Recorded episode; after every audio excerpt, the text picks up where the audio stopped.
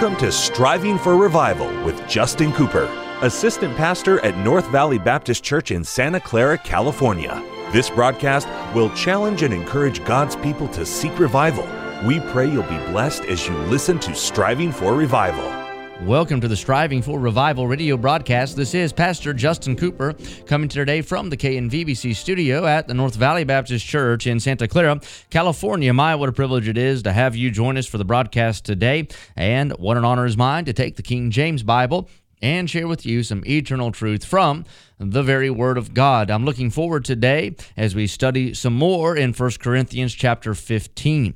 This chapter, of course, is the great gospel chapter, as Paul defines the gospel as the fact that Christ died for our sins according to the scriptures, and that he was buried, and that he rose again the third day according to the scriptures. That is the gospel. The gospel is not communion, the gospel is not penance. The gospel is not uh, a confessional booth. The gospel is not confirmation. The gospel is not baptism. The gospel is not mission work. The gospel is not good works. The gospel is only nothing more, nothing less than the death and the burial and the resurrection of the Lord Jesus Christ. Jesus died for our sin. He was buried, but he rose again. Thank God for our justification. So it's the great gospel chapter, but it's also the great resurrection chapter. In fact, 58 verses, the majority of them deal with the topic of resurrection. There was a crowd, apparently, in the church of Corinth, or at least influencing the church at Corinth that did not believe in the resurrection of the dead, or at least they doubted Christ's resurrection from the dead. Now, if Christ is not risen, then we are still in our sin.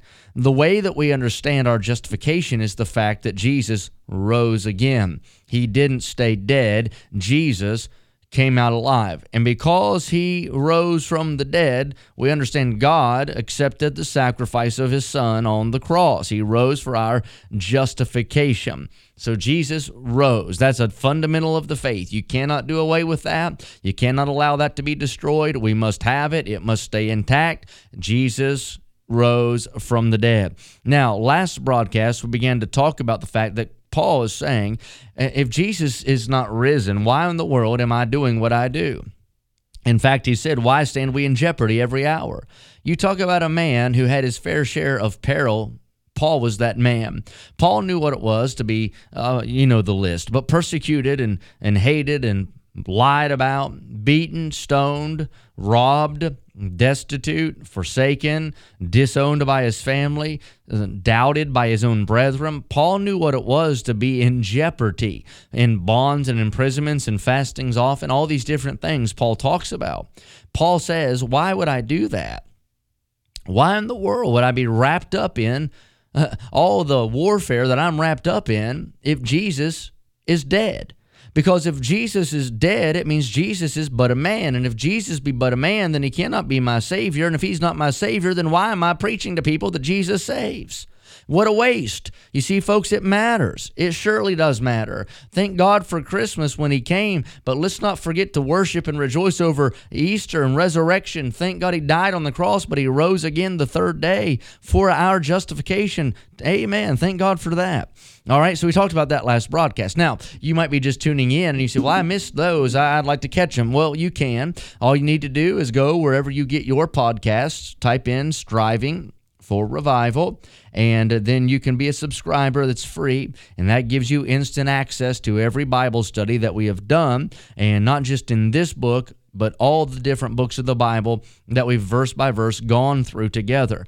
I uh, hear it from people as I travel. We study with you via the podcast. Thank you for doing the podcast. We enjoy the podcast. And and somebody said that you're just going through it, and it, and it's it's simple and it's easy to understand. But you're you're you're helping me get some things that I just didn't see before, and that is my goal. And I tell you that stirred my heart. Honestly, I was talking to a preacher about this the other day some of these verse by verse studies um, I do on the radio specifically and in Sunday school and others, I don't know if I did, I might do that more for the preacher, more more for me than I do the people, because there's something about going through your Bible and getting the content, getting the context, and understanding the meaning of the chapter, the truth presented.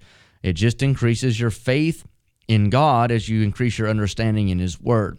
Now, today we're going to see a rebuttal to some uh, to Paul by some who would say, "Now listen, if folks are raised from the dead, what kind of body are they raised up in?" Even back then, they understood that a body placed in a tomb, a body after death, corrupts. You'll re- listen. You're made out of the dust of the ground, as am I. And one of these days, if death comes, our body will go the way that it came. We will return to the dust of the ground. So these individuals are asking Paul a question. We're going to look at it today in verse 35. Here's what he, here's what they ask. But some man will say, "How are the dead raised up? And with what body do they come?" So here's the question How is this going to happen, Paul, if there's a resurrection? And if it happens, what's it going to look like? Verse 36 Thou fool. And Paul's being very stout, is he not? That thou sowest is not. Here's what he said. Let me get let me get the entirety of the verse. My Bible turns a page halfway through the verse. Let me, I want you to see it. Thou fool, that which thou sowest is not quickened, except it die. And that which thou sowest, thou sowest not that body that shall be. Right?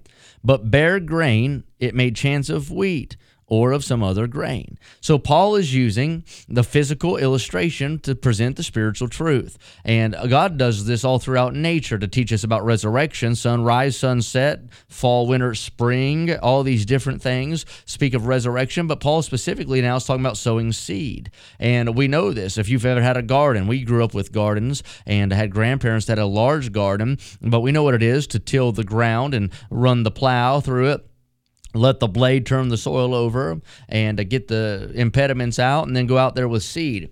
Now the seed that you sow even you might buy packets of seed even. The seed might have a picture on the packet of what it will be. A tomato on the packet a cucumber on the packet uh, maybe there's some uh, beans on the packet and you say well that's what it's going to be. But you open up the packet and that's not what it is now. You look at it now it doesn't look like the picture on the front of the packet the seed looks different than the fruit that comes forth. So you take that seed, that little bitty seed, you sow it into the ground, you bury it, you cover it with dirt. That seed there in the dirt, over time, the rain falls, the sun warms the soil, God gives it grace to grow, God blesses that that seed begins to spring forth roots downward and then shoots upward. And after some time, resurrection, that seed breaks forth from that earth.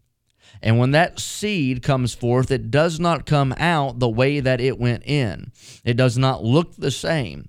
It is different. That uh, little seedling is now sprouting into something greater. That seed is now turning into a tomato plant. It's now shooting out into beans and et cetera, and et cetera, and on and on it goes. So Paul's saying you see this in nature, fellas. You're having a hard time imagining that God can do this, but can I say if God can do it with a seed, God can do it with a person, with a body. And that individual that dies in the Lord, you plant their body in the grave, right? They're, we know that the, they're not there in the grave, but their body is. But one of these days at the resurrection, that body will be resurrected, a glorified body, not the same body that was sown. It was sown in corruption, and we'll talk about that in a minute. It'll be raised, thank God, in incorruption. All right? Verse number 38 But God giveth it a body as it hath pleased him, and to every seed his own body. So they're all unique.